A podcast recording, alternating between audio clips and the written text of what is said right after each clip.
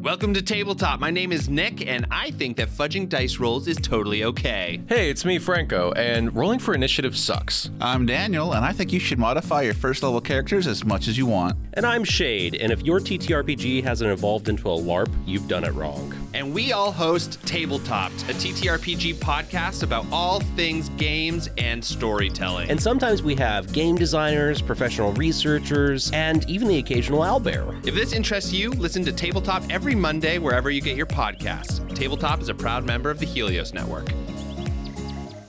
In this episode of Negative Modifier, we'll be playing the game Delta Green. Delta Green, by design, tackles various mature themes that may be uncomfortable or triggering for listeners. Listener discretion is advised. Hey, it's Charlie, Negative Modifier's Game Master. First off, thank you for giving us a listen. As always, expect something horrible to happen to the players. If you're a fan, support us by leaving a review on iTunes. If you hate the show, consider doing it anyway and enjoying the fact that you've inflicted us on someone else. For the most up to date news in the podcast, follow us on Twitter and Instagram. And with that, Previously on Hawthorne's Crusade, the agents of F Cell found themselves partial survivors of an unknown opponent's attempt to eliminate members of Delta Green via the weaponization of unnatural vectors. Finding themselves sidelined for observation following their temporal displacement, F Cell was approached by a figure representing the other Delta Green, and with reinforcing agent in tow, deployed to Savannah, Georgia to investigate a spree of serial strangulations. What began as a straightforward serial killer hunt rapidly evolved into a spiraling series of events, culminating in the abduction, interrogation, and dispatchment of a suspect whose death brought a monstrous entity from F Cell's past back into its present. So it's been a few months since Savannah, Georgia. We'll even say it's been three months exactly at this point. We've pushed into the following year. If you it's a January, it's snowy out, it's winter. What have your agents been up to since then? Uh, obviously, Foxtrot is nursing a new disorder of some kind. Firestar has a new relationship, and Florence is kind of finally getting her life back. The whole being dead thing's being reversed slowly. It's not there yet, but you're more alive again legally than not kind of thing. You still have the occasional hiccup. You can get on planes again if you want. Maybe parts of your bank account are still frozen. But yeah, the, the thaw of being temporarily dead or temporarily declared dead is beginning to lift some. You- You're coming back to normal life. Like it's not quite as a hindrance as it used to be. So what have people been up to? just to introduce my uh, my new uh, mental disorder is uh, paranoia as a result of my interaction. So my normal level of reconnaissance is pretty much doubled with just daily interactions because the idea of having this thing show up again is really terrifying, especially because it knew my name. So Yeah. Well, that feels about right. Like you came to face to face with something real terrifying and maybe you didn't see it was real terrifying, but kind of that monkey animal brain at some deep down level realized how just unbelievably screwed you were potentially in that moment, like Apex Predator screwed. yeah. So I bought a couple more weapons. I kept the uh, the bullets and the gun from Florence with the magic bullets, and I keep that one right in between my mattress when I sleep at night. So stuff like that right now is kind of what uh what I've been doing.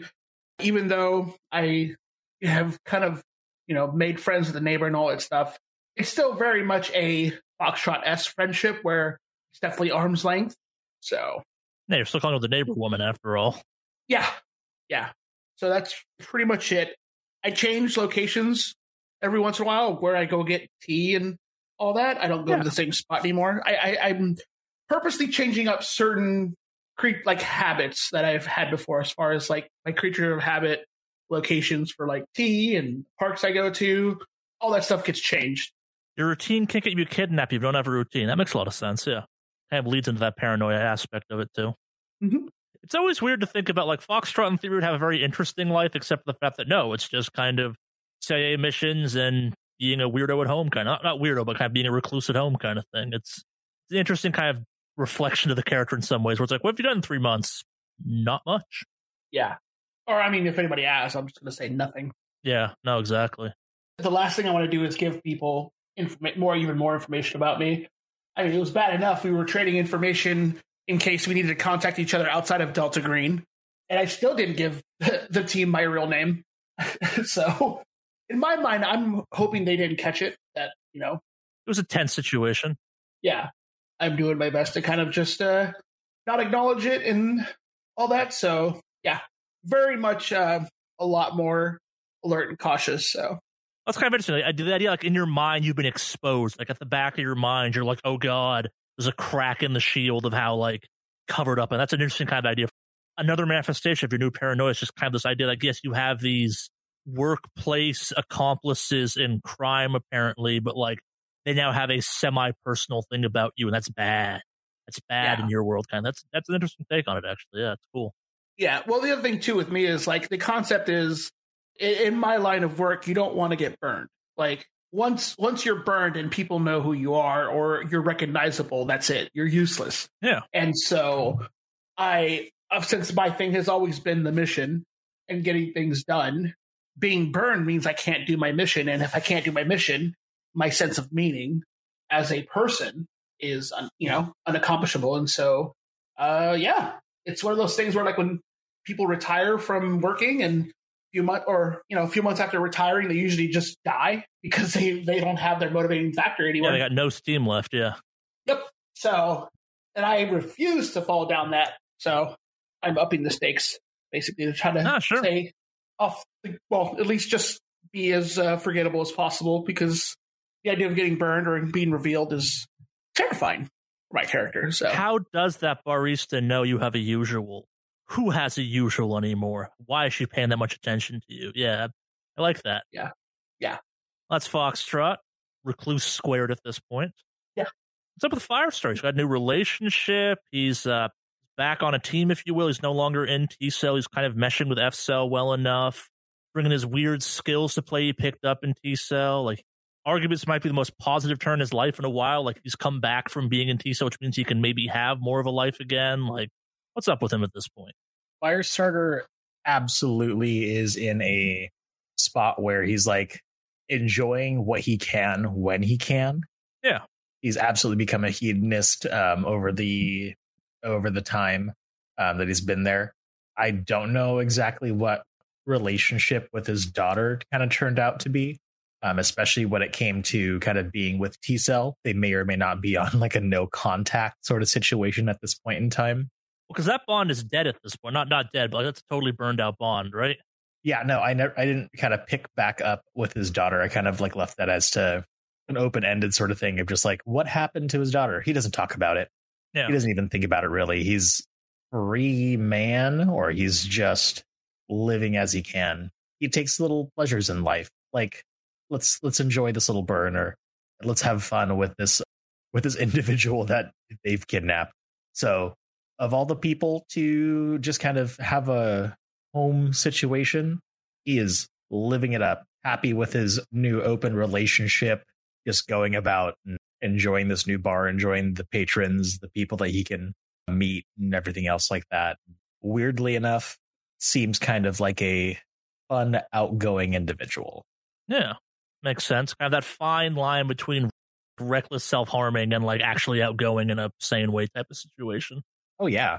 I mean, if it's one of those things where I'm also quite close to my breaking point, and if anything else, Firestarter seems like a perfect candidate to be a sex addict. Fair enough. We'll see what happens when we get there, I suppose.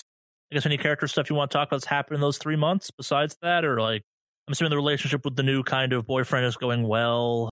You've actually had time to do, you know, the fireman thing. Yeah, weirdly enough, I have a decent relationship with my station chief still. Like of all the people to seem as if they should have like a really fucked up home life, Firestarter should be kind of that individual. Yeah. I don't even know how to explain like his relationship to work anymore. Like he kind of still feels good about like saving homes and whatnot, or at least he's doing something. But another portion of it is really just kind of like this is his in between time from when he finally actually gets to let loose. Yeah, yeah, compared to the real work he's doing, his actual job, kind of the, the important job. Being a fireman is so quaint. Oh, you saved a couple people from a burning building.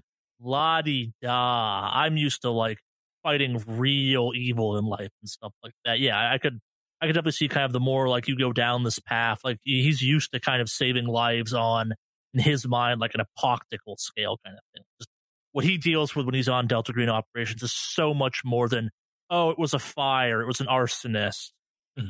Yeah. Like I'm certain that at some point in time he's probably tried to hit up Fiddlesticks and just be like, "What's up with this Nyarlathotep dude?"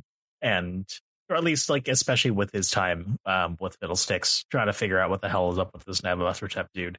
He has an, a slight understanding, but coming face to face with God's shitty old roommate, he's a little bit more. Eh, life is short. Make it, make whatever you can out of it. Yeah. I will say, I kind of, I can understand what he was faced with, kind of thing. It was more just, yeah, I have an overwhelming sense of there was nothing you could do in that moment that would go well for you, kind of thing. Yeah. And if Fiddlesticks responded through any of that, it's been kind of vague and we'll talk about it later, if at all, type of stuff. She, she's been very busy though, too. And talk about that some other time, I suppose. But yeah, no, I, I guess with that in mind, though, too, let's jump over to Florence, who kind of did try and text Fiddlesticks as part of this. Agent Tranch did kind of get back to her just with an oh shit kind of vibe of like, yeah, I know kind of thing. He's around more than I want to talk about, but no more follow up on that. But again, you've had three months between Delta Green operations, Agent Florence. What have you been up to with that time? I think that Florence has been, she's been going back to work. She's also really been considering just quitting her job, but she hasn't done that yet. She's doing a lot of research on like what you need to qualify to work as an FBI like biologist. Yeah. Uh, and she already has the degree for it. It's just there's a lot of of training you have to go through to be able to carry a gun and everything. She's not sure if she wants to do that. Also, the pay cut is kind of crazy, but it would make her second job easier while she is having this uh, this time off away from Delta Green. She wants to get a tattoo of the Elder sign on her left palm. All right. If that's possible. Uh, it's definitely possible. I guess my one point on that would be from a professional standpoint, kind of having a that visible tattoo might be a hindrance in some ways. Like I'm not quite sure how the CDC feels about visible tattoos, but I could imagine from like a federal standpoint. Palm tattoo is a pretty drastic maneuver, I guess, but yeah, you could make a fist or whatever and kind of cover it up that way. Yeah, I mean, honestly, she's so confident in her like ability that she's pretty sure that the CDC would reprimand her if they wanted to, but she's almost confident that they wouldn't fire her. And uh, she's not sure if she's really going to quit for the FBI. It's a big decision to make. Sure. She's been spending what time she Elizabeth will spend with her. Yeah. I imagine that they're not they're not moving back in together anytime soon. No, they're they're not. But so yeah, you can do this tattoo if you want. Definitely, I, I guess so. Like, are you paying someone to? You kind of get you're gonna get yourself some tattooing tools. Like, how you going about this? Because it is the elder sign. It does kind of require a little bit of juice to have do what you want to do, kind of thing. Yeah, I mean, basically, what she's gonna do is she's gonna go pay somebody to uh, teach her how to use a tattoo gun. Sure and spend some time doing that. And then once she has it done, she's going to set up a sterile shop in her garage and just do it herself. No, all this makes sense within kind of the context of Florence's. Yeah, she pulls it off. Like it's not a great looking tattoo, but it's not a complicated design either. And she takes her enough time with it. And yeah, she now has this very strange symbol on her left palm if she wants it. Uh, yeah, as long as it's functional, that's all she wants. She doesn't doesn't need to be nice. She's not she wasn't looking to be a tattoo artist in life, so you know yeah. she. And I mean, yeah, she's she's actually thinking about possibly going on vacation again, probably around the time that we're getting contacted. Yeah, so kind of end of January rolls around. It's been some time. The time off has been nice. Maybe things are settling down some. Like this is the more those that have been Delta Green longer, this is more of the normal cadence. This kind of back to back operation thing has been a little bit strange. There's not this much weird happening that frequently, but for some reason it was. But yeah, so so it's a lazy Sunday of some kind, depending where you are. Maybe there's some snow. I think all of you are actually in warm climates. There wouldn't be snow. It's kind of that nice, not too hot, hasn't gotten to have that swampy part of certain winters. Like it's nice. It's the fun parts of living somewhere warm where you get to brag about how warm it is compared to everywhere else in the U.S. kind of thing and flex on them that way. And you know the drill by now phone goes off. It's the unrecognized number kind of thing. You pick up. It's Miss Pine. Agent, we're sending you to Ann Arbor, Michigan. How's everyone react to this? This is the first time you've heard from Pine, though, too, since in one case, and since two of you came back from Vermont, and this is maybe the first time that Firestar's actually ever dealt with her in a very long time, if at all, ever. Florence asks a lot of questions that aren't related to Michigan. She's asking about Francis and and if she has any updates. He's, as far as we can tell, still in complicated medical situation. He hasn't gotten worse, but he hasn't gotten better. Honestly, we're not keeping close tabs on him. Things have started to calm down some, and what happens medically is what happens medically at this point. Could go either way. You know, kind of how prolonged comas are. As a response to all of that, she's kind of. We can talk about all this in person. I'll, I'll be meeting you in Michigan. We can talk about all that there. We shouldn't be talking about this on the phone, though, either. Right. Florence is satisfied. Anything for anyone else? Firestarter feels actually a, kind of a little bit of a sense of relief in being kind of called up. Gets to kind of be away for a little bit. I don't think he's been to Michigan before, so this is going to be kind of interesting for him. He kind of covers this up as a ah, I've got a long form client I will be kind of working with for a little bit, so I'll be gone for maybe about like a week or two if that's fine. We'll see how it kind of goes about as he's talking to his new boyfriend. Or this cover, he can kind of leave for a decent amount of time. Yeah.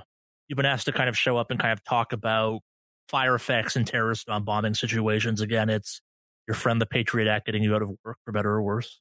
Last but not least, Foxtrot. Any kind of response on your end or just time to get to the field? Is not picking up the phone an option because I don't trust who's on the line? You would know this is the Delta Green number, but you're used to this kind of behavior so far. You recognize the number enough to like, okay, it's probably Delta Green. Okay. So then, yeah, I just hear that and I don't say anything. I'll just once I hear what you know the assignment is, and I just hang up. Yeah, makes sense. Because I'm assuming obviously everything that's showing up to get me to Ann Arbor, Michigan, is going to show up anyway, like the previous missions. So makes sense. Yeah, so let's talk about Michigan in January. It is cold, not like cold, cold, but definitely cold than all of you are used to on your day to day basis. It's Michigan, famous for being cold, and so you land pretty non-event. You rent cars, you kind of like do an Uber or something the address. Uber. All right. Firestarter is taking a taxi. He has no idea how to drive in the snow. Fair. I will uh, rent a vehicle cash if possible. Makes a lot of sense. So something feels weird when you approach the address that you were given as part of your kind of invite to Ann Arbor. You realize the address is at the University of Michigan. Oh. Florence is happy to be on the campus of a university. Yeah. Perfect setting for her. The address you have is a Starbucks. The campus is big. It's kind of like almost a small town of sorts. It's a Starbucks that like its own building. That's a kind of a strip mall style Starbucks on the campus, if you will. So Florence is happy because it's a academic setting. What are the other two's reactions? Question: Is this Starbucks on a parking lot, or is it like one of those ones that's like on campus, on campus, it's on campus, just... on campus? Okay. Hmm. How far is the closest parking lot from there? Depends how much you want to pay. Like there's visitor parking obviously closer. There's like you could find street parking if you wanted to walk enough distance. Okay. But there's no parking within line of sight of the Starbucks. No. Right? Okay. Not obvious parking. Okay. Well, I I guess I'll just I'll park further away than convenient and um I will not actually go to the Starbucks, but I'm definitely going to be looking around the area I'm counting cameras if I see any things like that, and kind of keeping track of entrances and exits and things like that now. Just uh, out of my newfound paranoia, but I'm definitely not approaching the building. Sure. Yeah, it's normal kind of college security at this point. Like nothing too out there. It's got the blue kind of boxes you can press for alerts. Lots of co-eds kind of mingling about. Probably feel a tad out of place because you look out of place to a certain extent. Yeah, well, I'm uh, yeah. Considering I'm a lot older than what the usual college crowd would be, it's already uncomfortable enough to be on the campus as it is because yeah. I stand out, and standing out's already a bad sign. Firestarters is having a field day. He's absolutely gone to college for fire science and whatnot before, uh, only really a community college. He's just kind of doping about, kind of sightseeing at the same time, just checking out the campus and whatnot, taking his time to kind of get to the Starbucks. And if anyone asks, he's like, "Oh, just prospective student. I know I'm starting late, but can't graduate if you don't attend." Yeah, the, the, the reality too is a big enough campus, people just kind of walk through them. It's a bizarre phenomenon that, like, if it's a campuses like the University of Michigan have a security problem where they're big enough that, like, people might just go there for lunch because it's the closest option with a food court. It's a very bizarre thing that happens. Like it's also just might be driving through it or walking through it might be the most direct path where you're trying to get to kind of. It's, it's basically a small town at that point. Maybe try and go around it for traffic reasons, but interacting with it's a thing you might do more frequently than not if you're just kind of looking for cheap food or a Starbucks or something like that. I mean, like it's technically a public place. Yeah. It's not like an elementary school where it's just like, that's kind of creepy. It's oh a yeah, fucking- no, yeah. It I was more kind of bringing up the fact that like security on college campuses and universities is weird because it's like no, people can just walk on here and there's no reason they can't be here hypothetically. Yeah, so like what do you have to kind of put up a front? It's just like yeah, you're here for Starbucks or whatever. Cool. It's a city park that is populated with hot young adults. Let's go. Well, it's January in Michigan, so it's hot young adults under like giant Gore-Tex coats and stuff like that. But yes, and one guy that refuses to believe it's not shorts weather in zero degree temperatures. He's just walking around, kind of constantly saying, "It's not that cold out, guys." We get it. You're from Alaska. Indeed. So eventually, do you all make your way to Starbucks, or kind of foxtrot? Do you avoid the place altogether and wait for the rest of the team to show up before you start making your move on it? Yep. Yeah. So once you see some friendly faces, you walk in and you see Pine kind of seated. She looks weird in this place. You've seen Pine a variety of places prior to this, but like her at a table in a Starbucks with a bunch of kind of manila envelopes pretending to work on like a novel or something.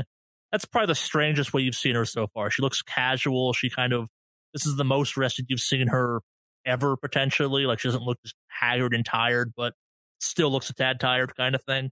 Kind of waves as you come in to kind of acknowledge she sees you. Kind of nods towards the table in front of her. You order drinks? Do you not order drinks? Florence gets a drink. She's get the largest black coffee they have. Firestarter is absolutely getting a venti pumpkin spice latte with like three added shots. I think those might be out of season by then. By January? Ah, yeah. yeah. Oh, gingerbread latte it is. Yeah, so that, that's gingerbread season. That's uh, dissolving a candy cane into a coffee and calling it a beverage. It's- That, that's that season. Gingerbread latte with three added shots. Foxtrot? I guess I'll make my way over and I will order a coffee. Just black, small. How does Foxtrot respond to the various naming conventions of Starbucks? I just say small coffee, black. And the barista tries to correct you, but then like realizes that might cost her her life. Yeah, no, that that that's uh, the, the fewer words the better. So I'm just gonna say small coffee, black, and then just put my money on the counter. So Ah, you kind of eventually make your way to the seats. I assume you kind of sit down.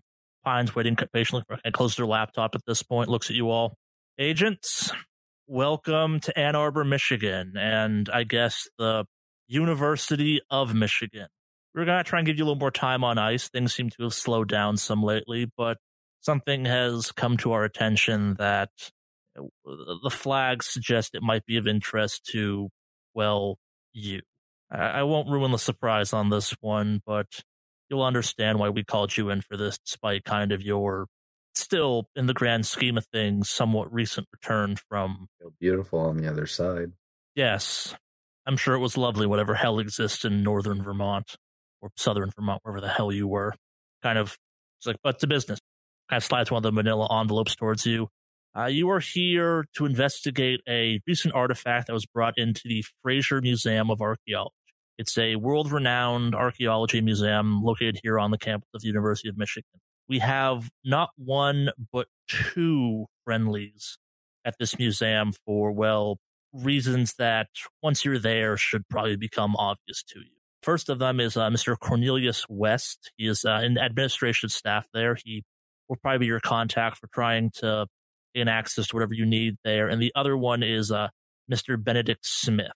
We recommend only making contact with him to acknowledge each other's existences and leave him to do what he does.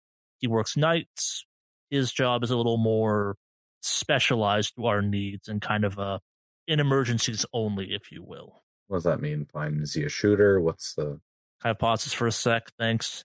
Not so much. More of a, in case of emergency, a smasher. The Fraser Museum of Archaeology is one of the largest funders, grantors, explorers of archaeological digs. Many artifacts make their way through there, and in best business practices from our end, we have a variety of eyes in various places that handle these things to keep an eye out for something that maybe shouldn't make its way into the public eye and maybe needs to find itself falling off table during cataloging and initial inspection. He is there in case something happens to go bump at night inside the museum. He's quite capable, though. He's uh, ex Marines, is my understanding. Um, you'll have to talk to him yourself. He didn't quite qualify for our line of work, unfortunately. Again, you'll understand once you talk to him. All right. What else do you have for us? I have slides up, like throws an envelope at you. I have some good and bad news. We have managed to secure some credentials for you. Kind of a grimaces for a quick second. The credentials may not be given the location you find yourselves in the most covert. Kind of opens up the envelope, dumps three ICE agent um, IDs onto the table. I'm not sure if you know about this, but ICE handles, well, cultural artifacts, specifically smuggling. And a common practice for smuggling is to stash items as part of archaeological dig returns and then just nab them for processing at museums. I would recommend using these as sparingly as possible on campus. Oh, God. You kind of got that right. Who the hell wants to be an ICE agent? Yep, I'm like seeing the IDs. Florence like chokes on her her coffee a little and like coughs and she's like, I'm not gonna pretend to be a fucking ICE agent. You couldn't have gotten us like student IDs or maybe even just like janitor. I could I could be a janitor. You're asking me to be an ICE agent? These people are worse than most of the cultists we deal with. She kind of shrugs at this. She's like, We need you to blend in. We need people not to ask a lot of questions. Once you're inside the museum, whatever the feelings of the people there about ICE, you are in theory the ones that would in theory be investigating this, especially given the somewhat confusing nature of the delivery that we received. I think it was about two months back or so. The museum received a anonymous donation. It was a large crate. Normally, these types of items are kind of arranged for beforehand, so there's proper staff and handling in place for it. It's a large crate, not so large it couldn't be easily delivered. It went through normal shipping channels, and the contents were confusing. Hence, how it first wound up on our radar. We're only bringing in agents now because it, the most interesting item out of the entire crate has gone missing. Both Mr. West and Mr. Smith tagged the initial item of interest as potentially something we could care about, but nothing seemed to be happening of, well, note until its disappearance. Hence why we're here. They'll have more of the details for you. They've been somewhat tight lipped about this, given the strangeness of the whole situation. It's bad, bad press for university, after all, to lose artifacts, especially given the extensive collection they have and the international ties they have managed to foster over their existence. Any green boxes in the area? There's one. It's a bit on the older side. It predates, um, well, even me, as best as I can tell. Uh, use as you see fit. That slides the address for that. I believe this one's located in a junkyard of some kind. All right. Why are we meeting in Starbucks? Kind of shrugs. The museum is a quick walking distance that way. I needed coffee. There's not exactly a lot of covert boardrooms around here that we could use easily. I figured, I, I don't know, agents. It's been trying several months. I'm glad things have calmed down, but a few moments of normalcy I can squeeze out of life. I try to take these days. I suspect you've all done the same. Amen that. Firestarter kind of raises his uh gingerbread latte with Pine probably not even kind of blinking or whatever have you, just kind of reaches over. Uh, she she grimaces at that, like she can smell the peppermint off which is just kind of like have a sigh. She's like, "Those things will kill you faster than cigarettes and hard scotch will." You know what? I regularly partake in horse tranquilizer, so I'm here to have a good time, not a long time. I didn't hear that, agent. Wait, what? Yeah, come on. You don't know about ketamine? I'm pretty sure we could like probably find some sort of like college student around here who probably has some. Jesus Christ. I suppose that brings us to the last order of business as part of this. Um, you appear to have already met. I'm not quite sure the acquaintance would be, but uh, yes, we have transferred Agent Firestarter here to the team. He comes from T Cell, an alma mater of a friend of yours, of our mutual friend, Agent Fiddlesticks, if you will, Agent Florence. Uh, he comes well, not highly recommended because we know how Fiddlesticks is, but begrudgingly discharged. We know each other. Yeah, we're old work buddies. I have nods at this. Very good. I expect the trend of excellence and success to continue. Do try and check in on this one in case something goes missing so we don't find ourselves with another Vermont incident. After hearing that, Foxtrot Perker would say, Are we done here? Y- yes, I, I suppose we are, Agent Foxtrot. You have a museum to investigate and uh, a missing item to find. Cool. I think I'm gonna kick back and enjoy the rest of my drink as he just kind of slurps loudly. This is a campus uh, Starbucks after all. Yeah. I should- As soon as we get the debrief that it's done, I get up and just start heading back to my car. Sure.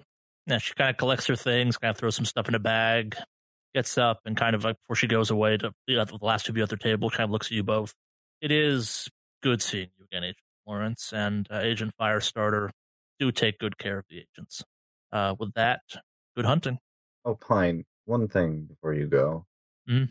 Florence is just going to pass back like the empty manila envelope and like make it obvious she can see like the tattoo on her hand and say, Mhm. I just don't want you to be surprised or think that I'm trying to hide something. Pine kind of looks at this, looks at Firestarter, looks at the tattoo, and kind of shrugs. She's like, We've all done things we come to regret, Agent Florence. May this not be one of them. This whole job is regret that that's what it's that's what we uh signed up for. And she kind of nods at this. She's the first you ever see him like maybe crack part of a smile. She just kind of nods. She's like, "Well put." Yeah, and she leaves, and it's, it's the two of you left here at this point. Part of the reason she probably picked the Starbucks is it's busy. A lot of people coming and going. Easy to lose oneself in the crowd. Oh, I miss university vibe. I mean, you're kind of dealing quite well within it. A palm tattoo? I mean, you barely even have. Do you have tattoos? No. Your first one, and you decided to pick an everlasting job stopper? All right. I look, if I lose my job over it, sure. I'd make more in the private industry anyways. Hmm. I mean, sure. I kind of expected like some regrettable tramp stamp like me or something like that, but hey, uh, whatever floats your boat. It's for function rather than aesthetic. I mean, I figured you're kind of sporting around the elder sign. Yeah. I mean, it works, I think. Well, if anything, while we were talking, I was looking through my phone. Apparently, Ann Arbor uh, is going to be a little bit more of a left leaning place. Our credentials are going to be so hot, but you could probably ask somebody about your astrological sign or anything else like that. Uh, you, all you got to do is find the closest girl with a septum piercing. You said left leaning, yeah? Yes. And I pull up my phone. Looks like Ann Arbor, Michigan has voted Democratic for the past couple elections. I'm gonna fit in perfectly here. I'm from California. And I'm from LA, honey. We got you. she kind of like gives him like a, an approving like nudge. All right, let's go. All right. I get up. And we're out. So you went out to the car, Agent Foxtrot. What did you? You going to the museum now? Like, what? What are you off to do at this point? Well, I went over to my car and I'm basically was just about to text the group and say, We going or what? All right.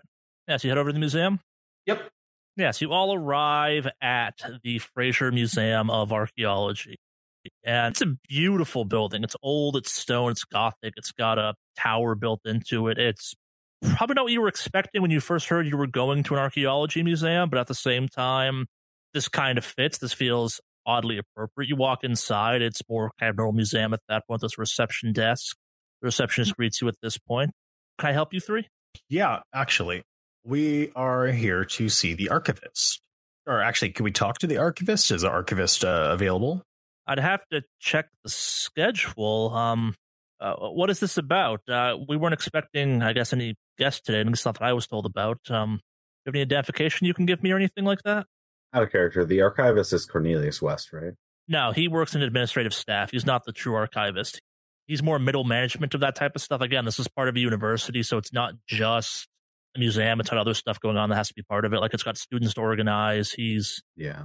Archivists are usually state jobs anyway, or like Yeah. city jobs. So it could be a little more uh, push a little bit more influence and power um, over museum archivists. If it's for if it was like a national history museum, it gets a little bit more tricky. But if it's attached to a college, it's a state funded museum. Yeah. Well, we're here for a couple of little investigations here and there. I mean, nothing too crazy. We just had a couple questions. kind of looks at you confused. I- investigations? Are you police or something? We're doing research. Yeah, that's probably a better word for that. She seems kind of confused by this. Uh, well, uh, the exhibits are listed here. Kind of gestures at the exhibits. Were you hoping to meet with someone or something? I can try and get in contact with them for you if you want.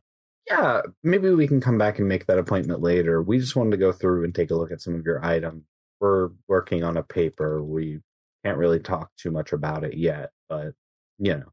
Uh, understood. Uh, uh, please enjoy the museum. Obviously, don't touch anything. Kind of laughs at her own bad joke there. Uh, feel free to look around. We have a couple touring exhibits. Um, Yeah, those little uh, self tour tapes. I don't think we do that, sir. Oh, all right. We're gonna go now. Thank you. So just kind of wander the museum at this point, or what? Yeah, I guess. Yeah. Yeah, I, it's it's an impressive museum. They don't take the phrase archaeology lightly in this case. Large collection of Egyptian things, various Greek things, Roman stuff, lots of items though, not just paintings and stuff. Like it's all physically stuff you could hold. And knowing what you know about Delta Green, the fact that they are keeping an eye on this place makes a little bit more sense. It's one thing if like a book or a manuscript kind of wafts through somewhere, but these are physical items. These are potentially physically problems. You know, we probably should have talked about our cover or something like that as we're kind of going by. I mean, you're kind of rich, right? Could we say that we're potential donors or sponsors of the museum? I mean, you're kind of young. Do you want Foxtrot and I be your gay parents so that way you can get in and finally get the education that you want? you have ICE badges. Like it would make sense for you to be here if you're investigating something.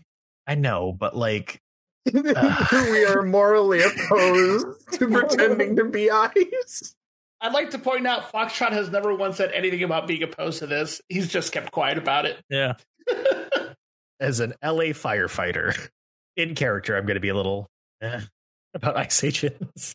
Maybe I um I don't know, the whole academic scene, like campuses and whatnot, this is kind of like my whole field basically. I mean, I come and I'm a guest teacher at universities sometimes. So maybe I should do the talking to people here. I don't know. Well, I mean, here's the thing: you have a you have doctor in front of your name, and I'm pretty sure that's not just some weird sort of thing where you just want to be doctor. So I'll go ahead and let you kind of lead on that for sure, for sure.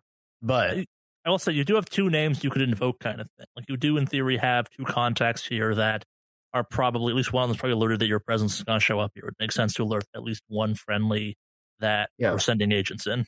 Maybe we should go hunt down this uh, Cornelius guy. And maybe they said Benedict works here. Let's see if we can find him while we're walking around. Gotcha, gotcha. Well, I think we burned ourselves on that person. There's got to be like another, I don't know, student volunteer or student staff member here we can kind of bother. So the reality of her caring enough to remember is low, kind of thing. People also kind of do museum trips and then contact someone there all the time, type of thing. Like it makes sense. You're there, you want to see the museum. It's like, oh, by the way, we are we're here to see Cornelius West. Like it's not, I don't know, like it's it's not. It's don't overthink going back and be like, hey, we actually uh, need to talk to Cornelius West while we're here. Yeah, here, I'll, I'll go ask really fast. Gotcha. Uh, Florence will go back up to the desk. Uh, welcome back. Uh, can I help you with anything? Uh, yeah, actually, uh, could we, we need to speak with Cornelius West for a little bit? Oh, certainly. I'll call him now for you. Uh, is he expecting you? Uh, yeah, tell him it's Florence. picks up a phone, calls up to a kind of does the intercom system to some other part of the building. Kind of like, uh, there's a, a Florence here to see you. Yeah, she said her name was Florence. Kind of like a long pause. Oh, oh, okay. Oh, yes, yes, of course, of course. Um, I have what's on the phone. He'll be right down to greet you. Um, will your will the rest of your party be joining him, or are they gonna stay in the museum? Uh, not sure. Uh, Very good, I suppose. Um, is this your first time in Ann Arbor, Michigan? Um, I don't know if it would have been Florence's first time here. I don't know if she's ever been called to come out to this university. That's fair. Yeah, it's You want It's a me to just roll a, a luck check? yeah. Why not? Um, so success 37 out of 50. So does that mean that she's been out here before? We'll say yeah. It doesn't really matter that much. She's just making conversation to kill time. Oh, yeah. I mean, I've been here a couple of times. The campus is beautiful. I love it. of nods at this. Yeah, well, welcome back. You've gotten here in a kind of uh, unfortunate time of year, I guess. Uh, they probably warned you about the cold, but yeah, no, uh, he should be around just any minute now, kind of thing. make some small talk, and eventually, kind of Cornelius does make his entrance. So the older man, kind of late fifties, early sixties type of thing. He's kind of going bald. He's got that kind of halo of hair on the sides. He looks like he works in museum administration. He is a stereotypical person that works in kind of the back of house running of the museum, if you will. Got glasses, on the shorter side type of thing, kind of comes down the stairs for you. Ah, yes, um, Miss Florence, um, Dr. Florence, I believe, uh, kind of looks around. I was expecting two of your other colleagues to join you for this. Um, I've been expecting you. So sorry about that. I, I hope you have enjoyed the museum while you've been here. Uh, we're very happy to have you here. Um, oh yeah, it's lovely. Um, Florence is going to motion for um, Firestarter and John to, to follow. I kind of perk up at um, the little hand signal, and I just kind of diddy on over. Yeah, I'll just follow.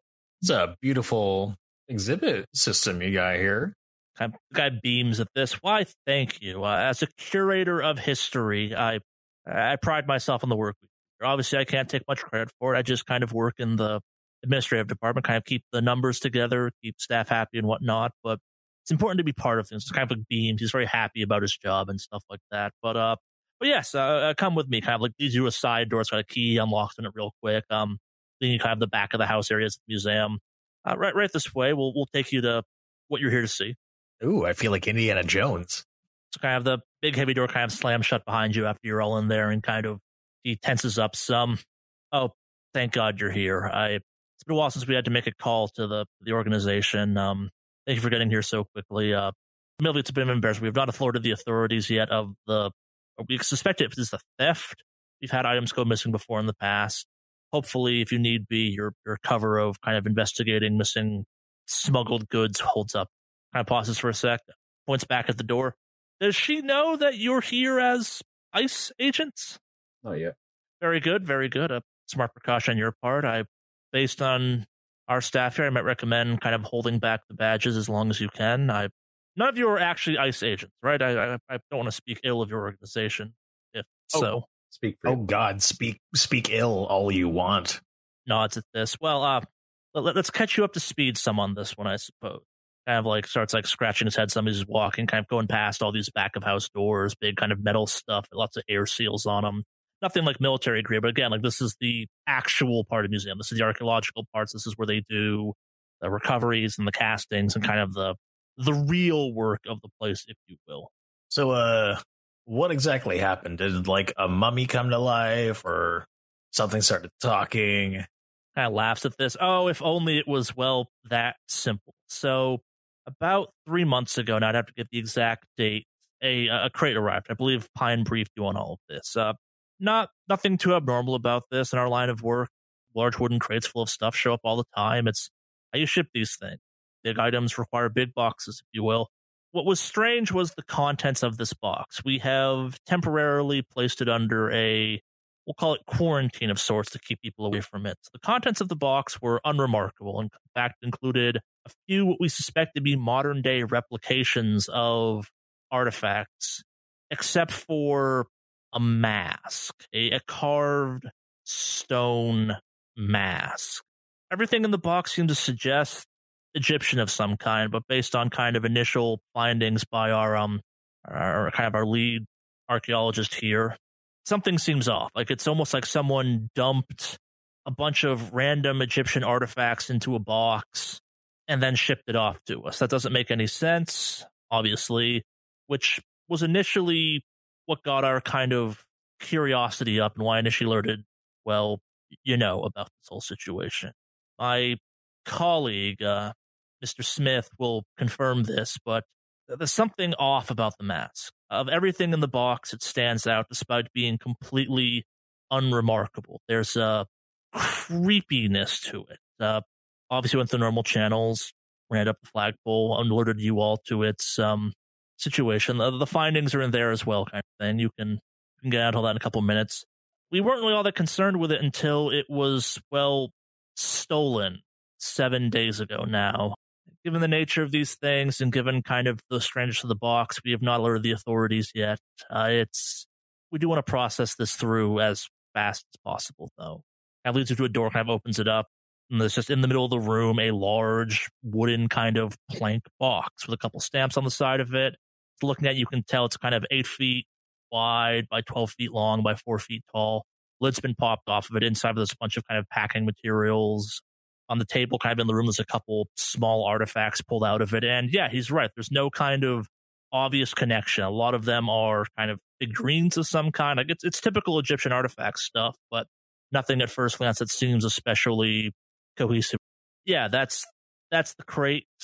I have gestures at it. Uh, do what you need to with it. I can send whoever you need into here. We have some assistants that are grad students we can have you talk to if you want to get a sense of that. I can get the full rosters for you for that. I can send Dr. Brennan in here too. She's the head archaeologist here that's handling all of this stuff. She was doing the initial examination on that. She explained her notes, kind of gestures at a pile of notes. Uh, the notes are there. The shipping manifests are there that we had attached to it. Uh, everything I could find for you is there. Um, maybe we're being a tad paranoid, but this is the type of weird stuff that we were told to, well, alert people about. And um, who's we? Oh, I, I, believe you were told about him. Our, my Benedict Smith, our night security chief. I just wanted to make sure that it, the doctor wasn't in, everyone else, or or see who was friendly. Oh no, uh, me and uh, Mr. Smith have a working relationship, if you will. He handles the nighttime part of keeping an eye on things, and I handle the daytime uh, part of things. I believe he's ex-military of some kind. Uh, Marines, I think he mentioned once. He's a bit of a depressing fellow, if you will. We're glad we could offer him a job here with the whole Wounded Warriors program he found us. Once. Yes, the man seems troubled, but he's a fantastic night security guard. Do you happen to have camera footage from the night the item was stolen? We don't, and that's the problem. I, I can dig up what we have for you. You have to sift through it yourself, but our initial kind of reviewing of the tapes didn't reveal anything. That's where it gets strange. It was even in theory checked back in, kind of gestures at like a locked cabinet type of thing. It was even checked back into its right location for all that. How it was removed without us finding out about that is bizarre. Uh, there was some electrical interference with the recording devices, kind of points at several of the cameras around the room. Uh, don't worry, I'll handle your identities as part of this, kind of like points at the camera in the room with you. That's already off. In fact, it's been off since I was notified you were here. We'll call it a technical malfunction. You have pictures of the mask? Yes, they're they're over there in the files. All right. Can you send Benedict our way, please? I will let him know you want to talk to him once he arrives. Again, he works nights, kind of looks at his watch. He should be arriving in, oh, it's about 3 p.m. now. We'll say two or three hours. His shift starts at 7. You have a phone number that I can get? I could provide you with that. You can just wait for him to show up, though, too. I suspect you'll have plenty in the boxes to keep you busy until his arrival. Oh, yeah, I meant I meant yours. Oh, of, of course, of course, yes. Uh, kind of like hands you a business card and uh, my cell phone number's on the back of that. I already prepared this in case you need it, and my office number is there on the front. Um, Florence will in turn give him a, a, number with her burner on it and say, if you need to update us, text me or call me. I have nods enthusiastically at this. Pauses for like, oh, I should probably give you these. Kind of gets you some ID cards, and they kind of say ICE officers on them. I'm sorry about the ICE, but I had to do official ID cards. They'll give you limited run of the place. You'll be able to get access to this part of the building now from the back entrance where kind of the staff comes in and that will give you access to this room. I have a program to do such, um, and to the bathrooms and the break area and whatnot. Uh, yeah, uh, we have a full staff here. Most people weren't involved with it. It's kind of a small, weird thing that we started cutting the grad students loose on just to kind of give them a chance to analyze stuff and go through the full unpacking process. Oh, you probably want the names of all of those. Um, well, people involved were Christina Wick, uh, Victor Yu, Veronica Chase, Saeed Bashir, uh, Sabrina Tejo, and um, the new guy, uh, Brian Mead. It's all on the list over there, too. All right. We'll probably set up interviews with them. I have nods at this. Uh, between you and me, if I had to guess of any of our grad students that were involved, I'd guess Veronica. She's an odd one.